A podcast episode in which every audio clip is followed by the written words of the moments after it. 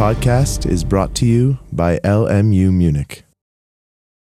Den Gang Gottes in der Geschichte nicht. Die Vernunftentwicklung sieht man nicht. Dass sie das nicht sieht, begreift die Vernunft aber. Sie begreift, dass sie denken kann, wohin es hinauslaufen soll mit der Vernunft, nämlich zu einer reinen Sittlichkeit. Aber sie kann das nicht schauen. Es bleibt ihr verwehrt. Und daher kennt Lessing auch keine Theodizee-Problematik. Lessing denkt Begriffe, durch die er die Geschichte begreifen kann, keine Verlaufslinie. Und die Begriffe sind praktische Begriffe. Zu der Grenzvernunft möchte ich noch auf den Vorbericht des Herausgebers verweisen. Ich habe Ihnen gesagt, die ersten 53 Paragraphen hat Lessing mit dem vierten Gegensatz zusammen veröffentlicht, den Rest dann äh, 1780 und dann hat er dem Ganzen einen Vorbericht des Herausgebers vorangestellt.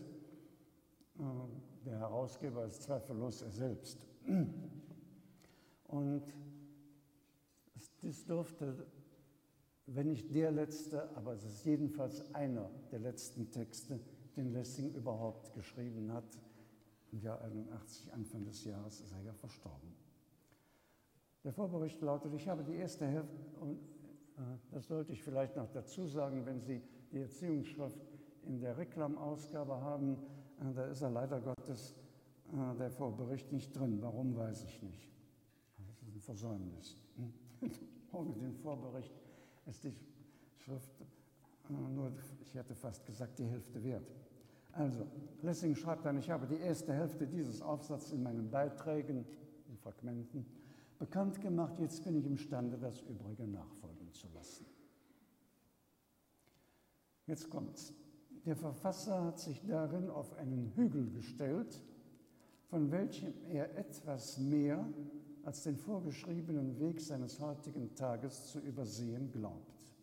Also er steht auf einem Hügel, nicht auf der Ebene, auch nicht auf einem hohen Berg, etwa in der Mitte. Und er übersieht etwas mehr als den Weg des heutigen Tages.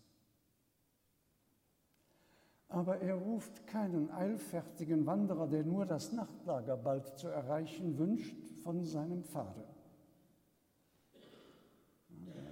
Eilfertige Wanderer, der nur sich aufs Ohr legen will und schlafen, das ist nicht der, der auf dem Hügel steht. Und denken Sie daran, dass das Schlafen schon seit Heraklit ein ja, Topos für Gedankenlosigkeit ist. Die, schlafen und erkennen den Logos nicht. Also der nur das Nachtlager erreichen wünscht und sich hinlegen, das ist er nicht. Er verlangt nicht, er, der Verfasser, er verlangt nicht, dass die Aussicht, die ihn entzückt, auch jedes andere Auge entzücken müsse. Entzücken, also das Freude bereiten? Nein, er stellt hier keine absoluten Ansprüche. Und so, dächte ich, könnte man ihn ja wohl stehen und staunen lassen, wo er steht und staunt. Wenn Sie Germanistik gemacht haben, dann wird Ihnen aufgefallen sein, dass Stehen und Staunen a.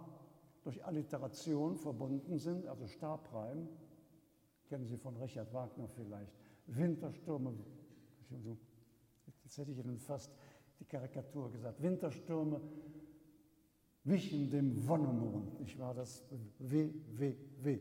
Und hier stehen und staunen und das wird wiederholt. Das ist das Einzige in Mal, dass eine Alliteration auftaucht und noch dazu wiederholt wird. Der Wanderer steht. Der andere, der läuft eilfertig nach Hause, um sie aufs Ohr zu legen. Also wenn er steht, hat er Muße. Seit alters her, schon in der Antike, ist der Philosoph derjenige, der Muße hat. Und vor allen Dingen derjenige, der staunt. Das heißt also, hier sehe ich einen ganz deutlichen Hinweis darauf, dass Lessing hier philosophieren will. Zum Philosophieren gehört das Staunen. Und zwar, das Philosophieren fängt mit dem Staunen an. Es ist also ein anfängliches Philosophieren. Weshalb er auch nicht verlangen kann, dass die Aussicht, die ihn entzückt, jedes andere Auge entzückt. Das ist ja nicht fertig. Dem entspricht der nächste Absatz. Wenn er aus der unermesslichen Ferne, die ein sanftes Abendrot seinen Blick weder ganz verhüllt, noch ganz entdeckt, nun gar einen Fingerzeig mitbrächte, um den ich oft verlegen gewesen. Also erstens, was er sieht, ist ihm weder ganz dunkel, noch kann er es ganz fassen. Das sanfte Abendrot, es ist kein böses Abendrot, ein sanftes, aber es ist teils verhüllt, teils offen. Und das ist ja die, es steht also dazwischen. Und wo steht der Philosoph? Symposion Metaxytoton Amphoteron.